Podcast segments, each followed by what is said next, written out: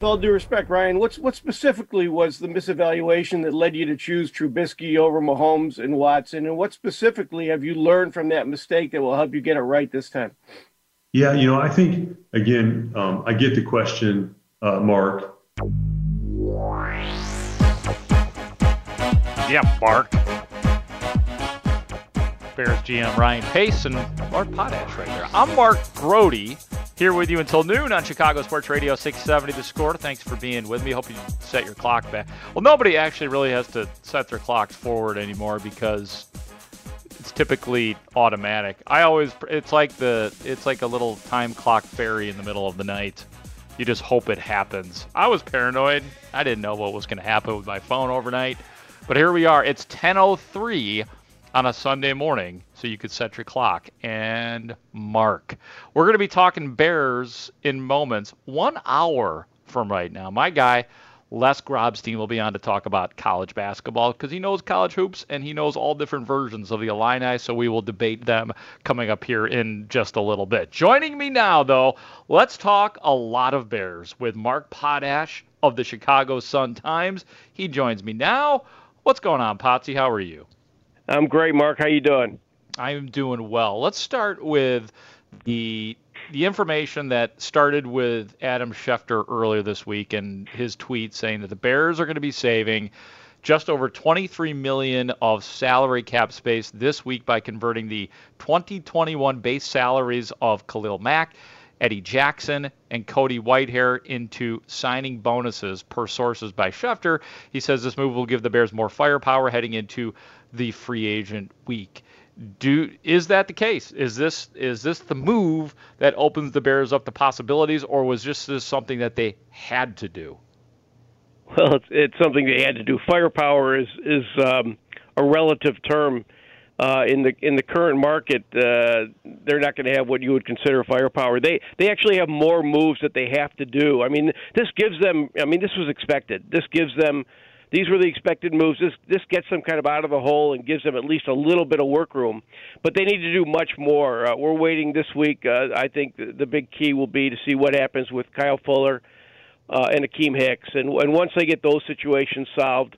Uh, then we'll know exactly, kind not exactly, but then we'll have a much better idea where they're heading in free agency. Because until then, with Allen Robinson currently at an 18 million uh, uh, tag, uh, uh, they're going to be in a tough spot uh, against a league that's going to have a lot more money uh, than they do. So it's going to be it'll be an interesting interesting free agency uh, uh, episode, I guess, for Ryan Pace. Is it possible that the Bears will have to say goodbye to both Hicks and Fuller, or would it be one or the other? I think it would be one or the other. They could probably redo Fuller's younger. They could probably redo his con- or extend his contract. Actually, um, it's tough to do. It's tougher to do with Hicks because uh, he's 32. He's coming after uh, off of an okay season. Um, he should be better with Eddie Goldman back. Uh, you assume that. Um, but but it, I, I'm assuming that it will be one or the other. the, excuse me. The only question is, can is there any way to work out both? That was that was kind of the question I wanted to know uh, when we talked to Ryan Pace uh, last because you know, Hicks, you can say, well, you know, he, you know, I can't. What would he have? Three sacks, none in the last like 13 games last year. He wasn't as effective as he's been, but he's such a huge part of that defense. And you know, Kyle Fuller's not as good a player without Akiem Hicks, so you got to consider that too. So you got two questions: Can you sign Hicks, and will Hicks be the, uh, with the same player he was like two years ago uh, with Goldman back? Those are two kind of unknowns at this point. Mark Potash, Mark Grody. We both cover the Bears, and we're talking about the Chicago Bears right now. All right, Allen Robinson gets the the franchise tag. Do you think that they will get a a multi-year deal done by July 15th, still with Allen Robinson? I think they almost have to. Um, he sounds like uh, he's heading uh, uh, into the Alshon Jeffery territory of just being so unhappy that you know he'll boycott the voluntary part of the off-season program and just really not happy with it. And um, and it's kind of unfortunate. This is what we talked about, uh, addressed uh, the last two times we've talked to Ryan Pace. Is how do you deal with an unhappy player on a team? You know, a player who embodies the uh, the culture that you you know that you you treasure. So.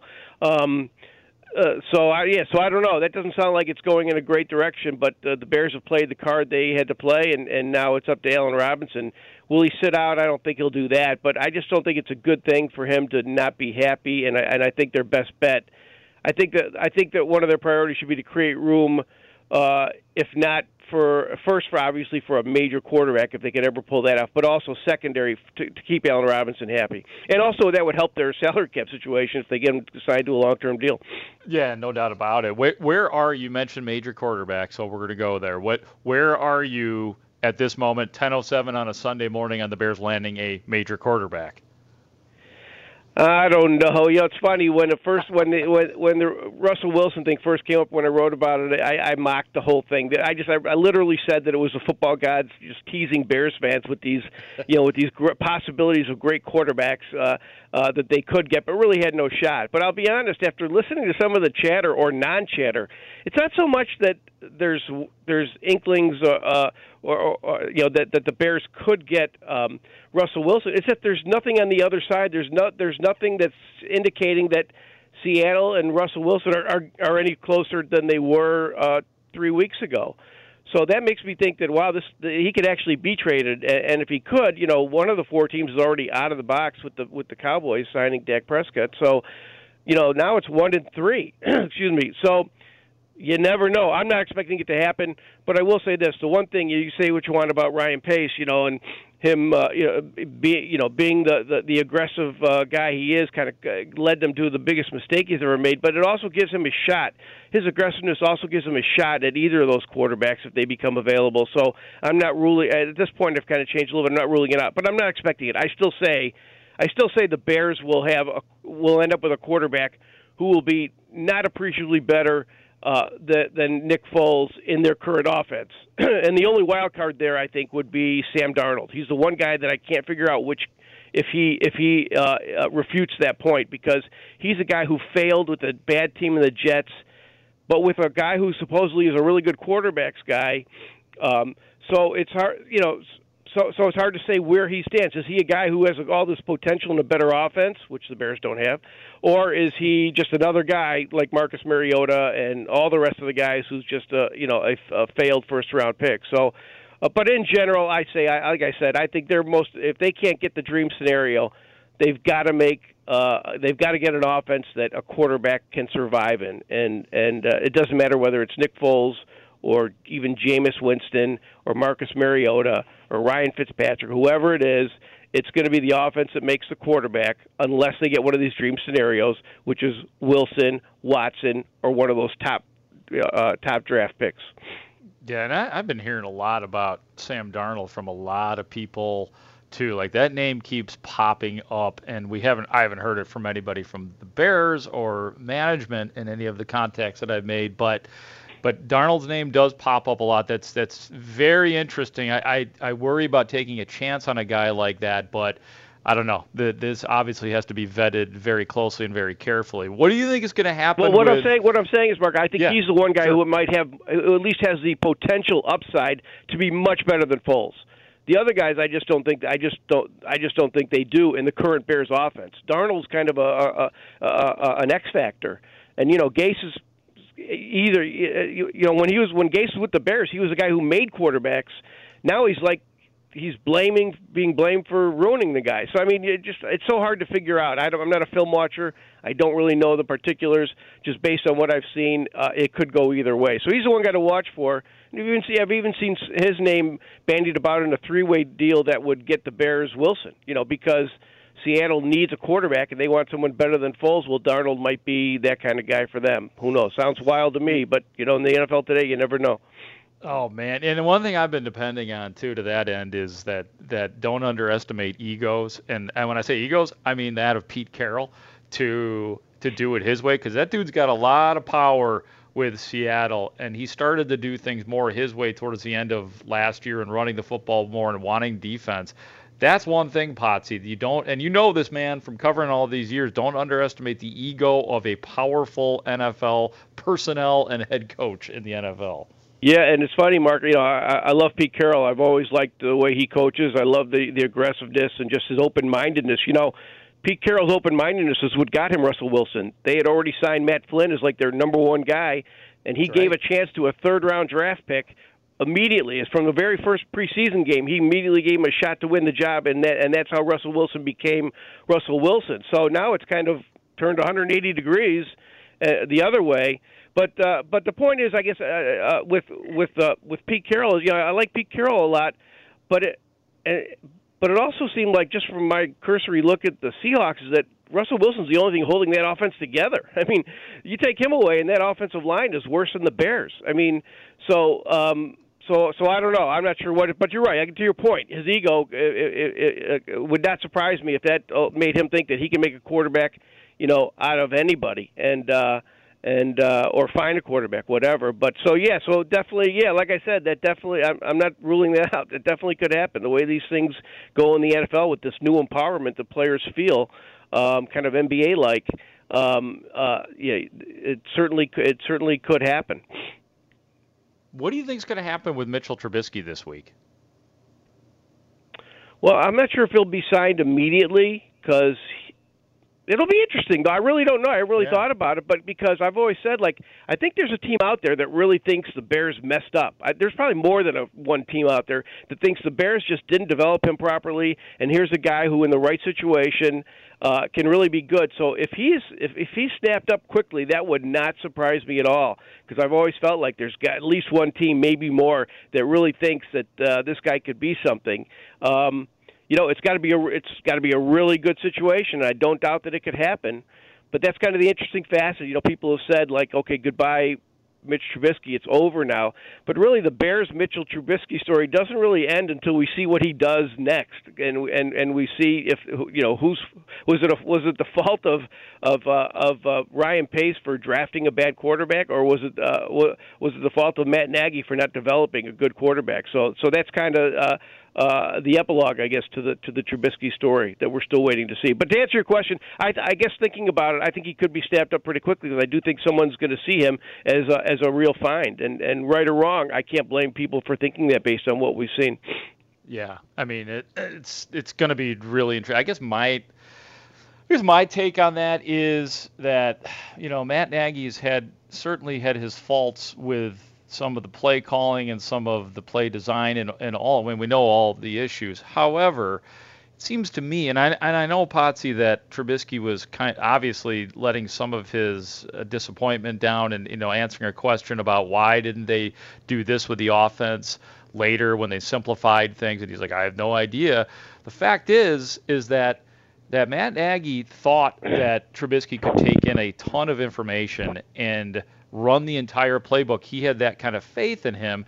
I guess that was the mistake that the Bears coaching staff made thinking and thinking that he could be that quarterback for this offense and then at the very end they, they were just like okay screw it we have to do what we have to do so I, of course it's on Nagy but he also had faith to a fault in Trubisky yeah it would be interesting to hear uh, if you would give an honest answer to uh, you know how how it compared what he thought of Trubisky when he got here to what he ended up with because I think that you're exactly right. I think he thought he had a lot more to work with than he did and saw a quarterback who had a lot of natural uh, ability.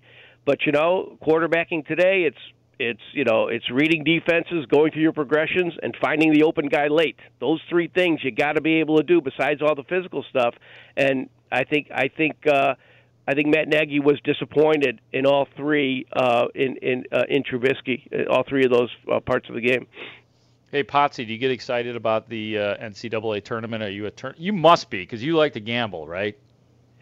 Well, I do, but I, I don't like to gamble like recreationally. I'm like uh, I I'm a Vegas guy. You know, I'm a, when, when I'm on vacation, I, I can do it, but I, recreationally I can't because I'm just too emotional, and it just you know I would be like divorced in like three bets. You know, because I'm such a uh, would go I go so crazy. The losses always hurt more. I lament the losses more than I celebrate the wins. I'm that kind of gambler, so I stay away from it. As much as I love it, I stay away from it. So no, I don't. But and I, and to be honest, I, I'm not a big on the NCAA tournament. I just you know, I'm just just don't think the quality of play is very good. I mean, I, I know it's an old man thought, but you know, I remember, you know, we're go, going back to 15 years ago, and like Illinois is really good now. You know, I to me, I look back and I see the 05 Illinois team would beat this team by 20 points. I mean, it wouldn't even be close. And so I see that the game has changed so much for a lot of reasons. Just overall, I just don't think the play is very good. It's, I mean, they're entertaining games because competition is competition. But to answer your question, no, I'm not really into it. And, and frankly, Mark, I feel like I'm I, I, I feel like I'm a little bit on an island in this. I have I struggle watching games with no fans. I just I don't get the mm. same enjoyment. I think the fans are in all sports. It's just a big factor in the game and the outcome of the games and a part of the enjoyment. And I just I'm I can't wait. Maybe it'll be a year, whatever, until we're back to normal, and then I will enjoy watching sporting events. Because if I'm just you know, looking at the TV or whatever, channel surfing, I don't stop at a game anymore. Because boy, those silent the, the whether it's when there's no fans, it's just not the same for me. So I don't know. That's kind of a weird take, but I because I don't hear very many people uh, echo that. But that's just the way it's been for me uh, watching games. So I'll watch the NCAA tournament. I think it's a great. I'm, I'm curious to see how Illinois and Loyola do. Illinois could be a number one seed. Loyola is going to be a big threat as an eight. They're going to, you know, if they match up against Illinois as a eight versus one, that's going to be mm. a great game. But um, so yeah, so I'm interested from that aspect, but I have to admit it's not the same as uh, as it was like uh, ten years ago. All right, so you said definitively that, and I agree with you. I think I hadn't really thought about it, but 2005 Illini would whip the the 2021 Illini, and I I covered that team very closely in 05 in their postseason run, and they did have stars stars galore. What about the the 1989 Flying Illini. Where did they rank? Could they have beaten 05 and Yeah, yeah, that wouldn't be or? close either. That wouldn't really? be close either. Wait, yeah, wait. So 89, 89 would wait. So you're saying 80, the 89 I Illini think, Well, I don't know. Uh, 2005 was a really well. They played so well together. They passed so well.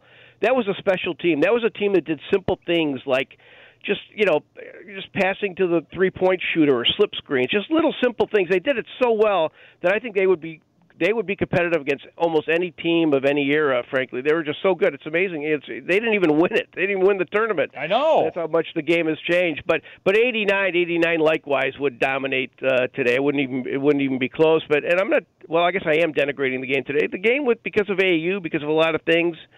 Um, just just it's it's a more athletic game, but it's just not as good a game in my opinion. I think it's it's for the eye test. I think if you watch the game now and watch like the Flying Illini play or any team in that era, Michigan, whoever, uh, I think you, you, the the difference would be very noticeable. They play like pros in '89. I mean, like Nick Anderson, obviously a pro. Kendall Gill, a pro. Stephen Bardo for a while, a pro. Like the those you can't say that about the Illini today. Like, you know, Ayo Dosunmu is going to be a pro and probably Kofi Cockburn, but it's not like a, a, slam dunk, and maybe Andre Curbelo to a different degree. But you knew those guys in '89 were going to be NBA and and maybe even stars. And some of those support, not those supporting guys, wouldn't even see the floor uh, in 05 or '89 they just wouldn't. I mean, there's just they're just not yeah. as good. I mean, I don't know. I, I, you need a basketball expert to explain why, but uh, but I'm just going by the eye test, what I see, and I just don't think the game is as good. It's it's entertaining, I'll give you that. Um, but uh, but it's just I just don't think it, the the team. If you're comparing teams, especially '89 and 05, to me there's there's no comparison. And Illinois well, is playing. But Illinois is playing very well. They're they're really well coached, yeah. and they're playing. Uh, it's a really good Illinois team relative to the field. So you know, looking forward to the tournament from that aspect to see two, you know, a team and, and Loyola also with the, with a chance to advance. Well, don't you worry, Potsy. I've got a college basketball expert coming up at 11 o'clock this morning, and his name is Les Grobstein, and he will tell us all what's up. Can I hang on the line for that? That would be awesome. you could t- feel free to call back. I would love to have you and Grobber on at the same time. So if you want to oh, call oh, at man. eleven o'clock, I would. You got the you got the hotline number. You call Sean Anderson. You either want to get on hold or join the conversation. You are more than welcome. I would love. Well, it. I don't know. This is we we always like talking DePaul basketball. This is the 40th anniversary of another one of those devastating losses. So oh, we would no. get on a bad we would get on a bad tangent right away that we oh, both no. would end up talking about endlessly. So I don't know. If is that the St. Joe's right loss? St. Joe's. Uh, 81. Yes. Yes. Oh, oh uh, my God. God. Disastrous. But yeah. what an era! What an era in DePaul basketball. That was great. Well, I look forward ta- to hearing was, Les talk. Get him, get him to talk about DePaul and, and see. I love to hear what he his. Uh, Tyrone Corbin was underrated. A lot of people. Tyrone Corbin was the he was one of the better players of all. Teddy Grubbs should have done more at that level. Oh yeah, it's all coming, man. It's all coming, and I didn't realize that today. See now yes, the 1981 DePaul Blue Demons are going to come up at 11 o'clock this morning. Thank you, Mark Potash. You've given me more fodder, great information on the Bears, and I'm sure I will talk to you very soon, my friend. Sounds good, Mark. Thanks for having me on your show. Have a great day. You too, man. That is the one and only Mark Potash talking about the Bears and some of his neuroses when it comes to gambling. He's too he's too emotional. he's never lost a 12 year old. You know what I mean? Like we like I would say that 12 years old is like the wheelhouse of sports fandom where you are innocent, you are passionate, you are emotional. It's so meaningful and it hurts when your team loses and a team that you don't like wins. It's just like it's so sports is so serious when you're 12. I don't think Potash has lost it, nor has Les Grobstein. Clearly, like that is like stunted sports growth, which is good in this case. Like you want to maintain that innocence and like there's so many people in my business and I'm guilty of it to some degree as well. We become a little jaded from seeing how the meals are made and being backstage and it being our jobs. Les Grobstein is 69. Nice. And he is he's not really jaded unless you ask him about robot umpires. Then he becomes a little bit jaded. But that's a different thing. That that's more uh, old school, more purist in in Les Grobstein. But we'll all get into that in about uh, 25 minutes from now when Les Grobstein joins me. I want to do something next, and I want to relitigate something from the White Sox from last year in Game Three of the playoffs and I'm going to use the White Sox former pitching coach, Don Cooper, to help me out a little bit with this because I need to get it off my chest. It's next on Chicago Sports Radio 670 The Score. Uh, is that the trainer? I believe it is for the White Sox with the manager and Garrett Crochet is, I think, coming out of this game. Huh. Well, that is a shock after the dominance we've seen from him against two hitters and a blow to the White Sox. The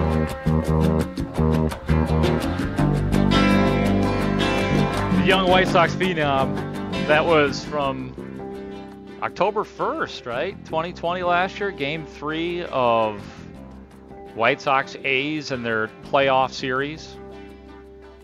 I'm Mark Grote, Chicago Sports Radio 670, the score here until noon. I've been told, by the way, that Les Grobstein has pushed us back to 11:40 is when Les will be on. I don't know what's going on, but you know what? We'll find out when when Les comes on. I bet there's like a a good reason. Like there's probably a good entertaining story as to why Les is is pushing. I gave him the prime time 11 o'clock slot, you know, top of the hour. He wants to shoehorn in at 11:40. This is going to be good. So 11:40 make an appointment with your radio to listen to Grody and Grobber. Um, anyway, getting back to the to the White Sox, as as you, I, am sorry to do this to you, White Sox fans, because it was a kind of uh, it was a rough game for the White Sox. The the White Sox lost Game Three to Oakland, six to four, on the Chad Pinder two-run hit. Great Pat Summerall name. Sox used nine pitchers that day. Remember? Dunning, Crochet, Bummer, Heuer, Rodon, Foster, Marshall, Cordero, of course Cordero, Colome. Um, and it was rough for many. Like some of the guys that were good that year, Codi Heuer allowed a two-run homer. Matt Foster was a mess. Walked in two guys. Evan Marshall, he gave up the hit to Pinder, right? Yeah. Um, and Don Cooper was on the score the other day, and, and, there were so many great levels to this interview with Danny Parkins and Matt Spiegel. It was terrific by those two. Cooper was great. Those two guys were great. It was like, it was awesome. I've listened to it a couple times already, and maybe we'll play a big chunk from it later on. But right now, this is Don Cooper talking about that game and the the actual effect of Garrett Crochet. I don't know. I, I, in some ways, when I look back on him, man, this this had to be decided earlier. This didn't happen.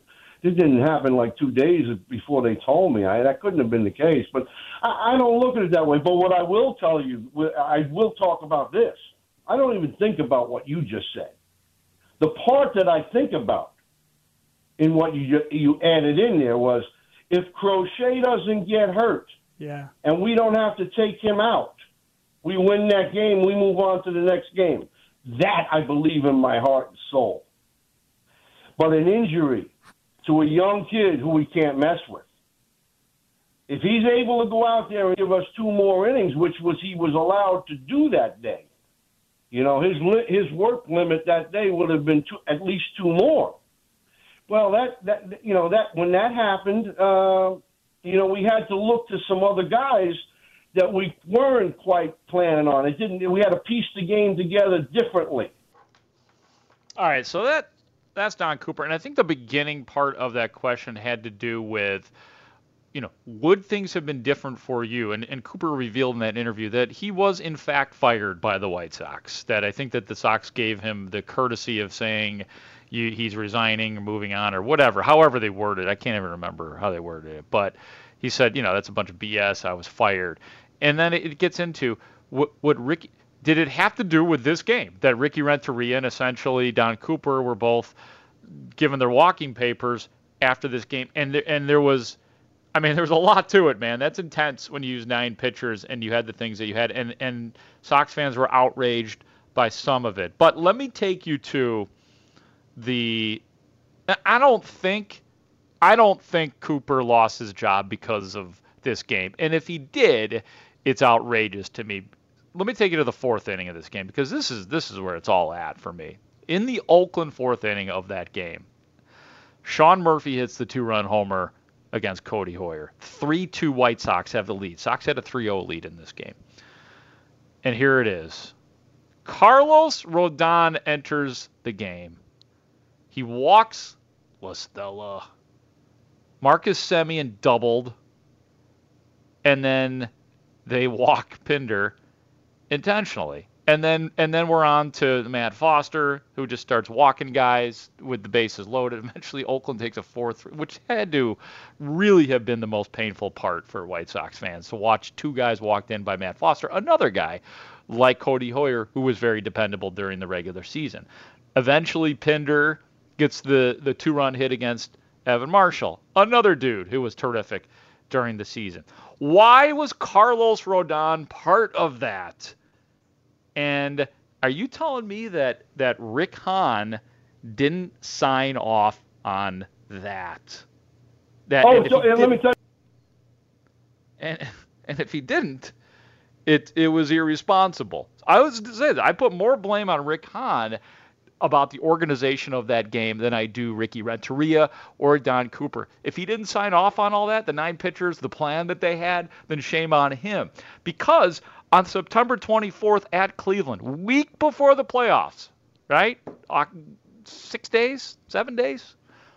The Sox are playing a game against Cleveland at Cleveland. And you're going to remember this too, Sox fans. You're going to palpitate. The Sox were up four in the seventh inning.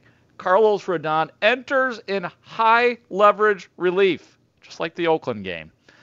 And he gives up a two run single to Hernandez, and then that deadly RBI double to Jose Ramirez.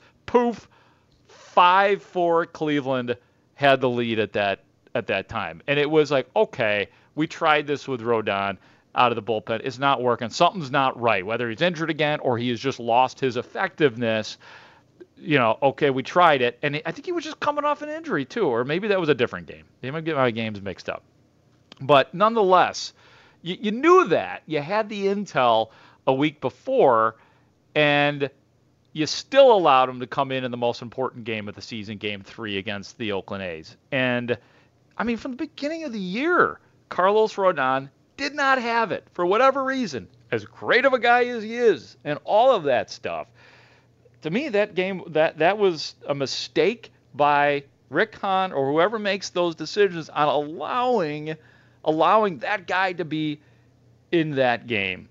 So if if that if that's why that was the maybe it was more of a last straw, but that shouldn't have factored in, man. That that I always say I blame management, upper management more for that loss than I do anything Ricky Renteria did that day or anything Don Cooper did that day. Now I will say this about Don Cooper because one of the things that that he was doing throughout the interview was being very open. It was awesome, you know, lamenting the fact that he basically was saying it and repeated it in different versions that he cared more for the White Sox than they did about him, or else they wouldn't have let him go. He revealed that or said that he was fired, all that kind of stuff.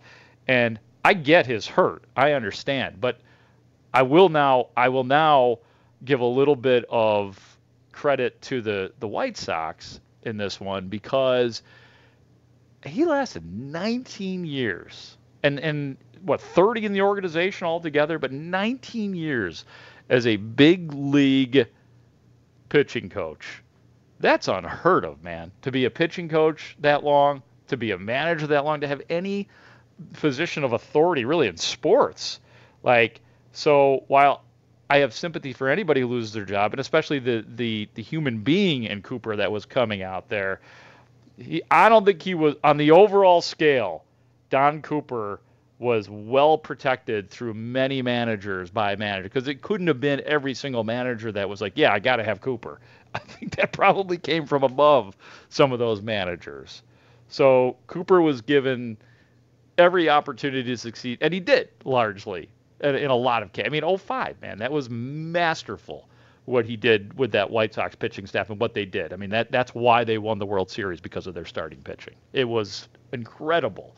And you know, Cooper could be definitely be given credit for turning a lot of these guys around. But he got 19 years, so he wasn't done dirty by the White Sox. I always make the comparison too to, to Lovie Smith of the Bears when he was on his way out and it was a 10 and 6 season in his last year. Although if you watch that year, it didn't feel like a 10 and 6 season, and people thought, oh, how could you do this to Lovie Smith? Lovie Smith got nine years. That's a long time as a head coach in the National Football League. Nine years, and he had received raises, he had received power, he had been given every single opportunity. So that, that's kind of the way I evaluate organizations and what they do with management or players. Did they give them every single opportunity to be great and to be eh, at their jobs? And they, with with Cooper, I definitely think they did, and the White Sox, and with the Bears, I think they did the same thing with Lovie Smith. They gave him every opportunity to succeed, power, money, all that kind of you know influence the the whole thing. But but yeah, so that's where I am with with Don. The, so many things like were sparked during that interview and just the greatness of the interview. But then I, I just got to thinking too about that game against Oakland and how it to me that was that had to have been a better assembly of Rick Hahn and Kenny Williams and Ricky Renteria and Don Cooper, and don't blame the guys on the field because you're the one who allowed them to use those players, even though we saw Carlos Rodon fail a week prior to that particular game. The White Sox on the field yesterday lost to the Angels six to five. Hey, hey, hey, Luis Robert home run against Shohei Ohtani, and then he's always there He's always there. The one constant, Ray, with the White Sox, Leury Garcia. Leury Garcia is always there. He hit a home run. Tim Anderson was two for three yesterday for the the Chicago White Sox in their game. Um, I guess I'm doing my my spring training review. The Cubs lost to the Royals 10 to 2 yesterday. It's not going ever since I said that Adbert Alzolay should they should just give him the starting job and never mind the the Alec Mills competition for the fifth starter, he's been bad. Alzolay yesterday, one and two thirds, allowed three runs on three hits, a homer to Jorge Soler, and now I love spring training ERAs, a 15.75 ERA. And the Cubs have a game today right here on the score against their old buddy Joe Maddon. Cubs and the Angels today three, make that 255 is when the broadcast will begin on the score. Three o'clock is when the play-by-play will begin with Pat Hughes and Ron Coomer and Zach Zaidman. So something to look forward to. And then we're double barrel tonight because we do have the Bulls hosting Toronto at 7:45. We're going to get into the Bulls a little bit later on. Again, we're still trying to figure out what the Grobber situation is. He is going to be on with us, yes, at 11:40. And I definitely want you to hear more of the Don Cooper interview because it is one of the best interviews we've had on the score um, in the last year or so. And there's been a ton of good ones. Mark Grote here with you until noon on Chicago Sports Radio 670 The Score. Mitch Rosen is not as good a boss if he don't say, wait a minute, I got to get this guy on doing something. I got to start my next career. It, it seems I need a. It seems I need a job, guys. You know, You're, Coop, it seems I'm, you're I'm open a hired. Uh, it seems You- I'm you- open for a job, and let's go right out right now and tell everybody that Mitch Rosen is, can't be as smart as I think he is, and as good a boss as I think he is, if he's not contemplating hiring me. I man, if we could get a weekly segment on the score with any of our shows, and just have him talking to Cubs and Sox, I'd love to hear him like talk about the Cubs and Ari. Let me tell you about Arrieta and Hendricks and this Alzolay. Oh, he come on. have you- Has there ever been a more score guy than Don Cooper? If Don Cooper would if you know if Mitch Rosen is smart and he would hire the guy, then we'd all be in good shape. I'm an animal guy. Yeah. I was lucky enough to be part of that particular interview. I was sitting in for, let me see, Dan McNeil. I think that was the manifestation, and uh, doing the show with Matt Spiegel. And Coop was at his home in Tennessee, and there were birds chirping and animals all over the place. And we ended up talking about animals for about 20 minutes with, with Don Cooper, the former White Sox pitching coach. Some great text messages here 312 644 6767 if you want to text or call. Always time for a call. Breaking phone calls, as we call them on Saturdays with uh, Steve Rosenbloom. But anyway, uh, from the 708, Grody, you know Grobber still has to manually set his clocks back and forth.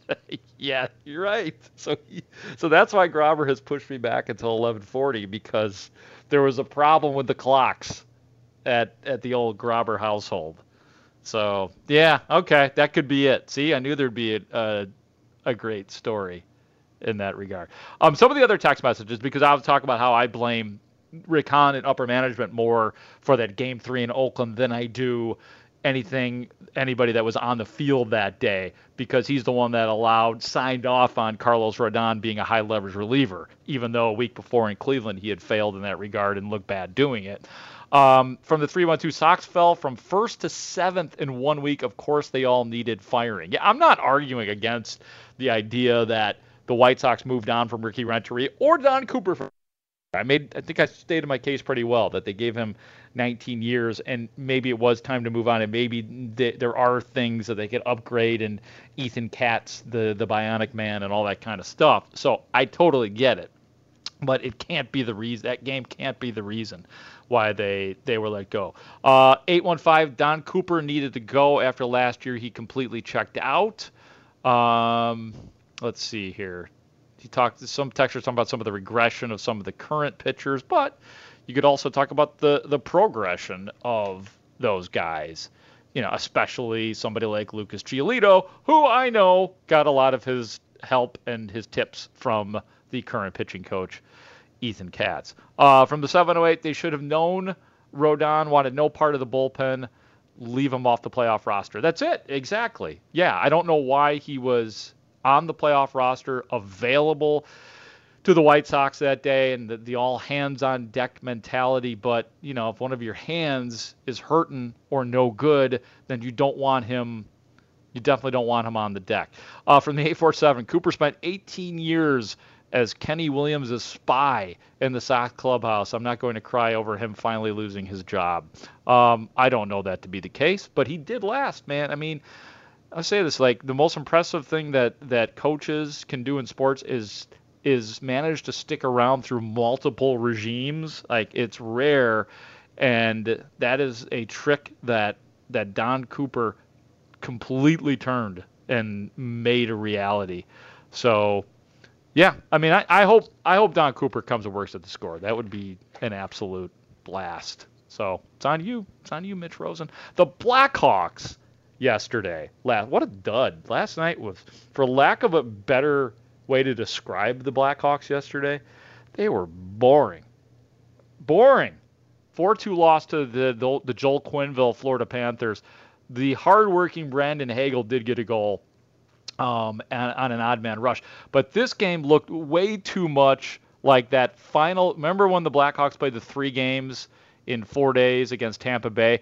That final game they had against Tampa Bay where they lost six to three and they looked really good. They had a three nothing lead, and then all of a sudden Tampa Bay scored, excuse me, four goals in the second period.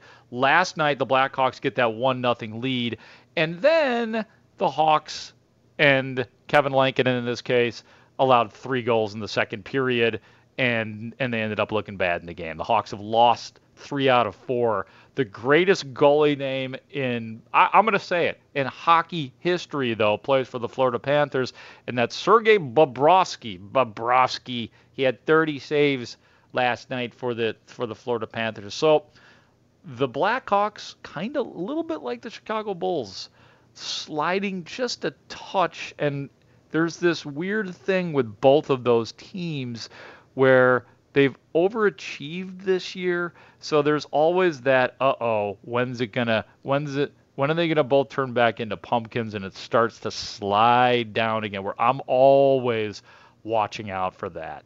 And that said, let's talk about the Bulls next because Stacey King said a couple of really interesting things. One about Wendell Carter Jr. And then we're gonna we're gonna talk about Dragic. That is Stacey King's favorite topic. It's coming up next. It's Mark Grote on Chicago Sports Radio 670 The Score.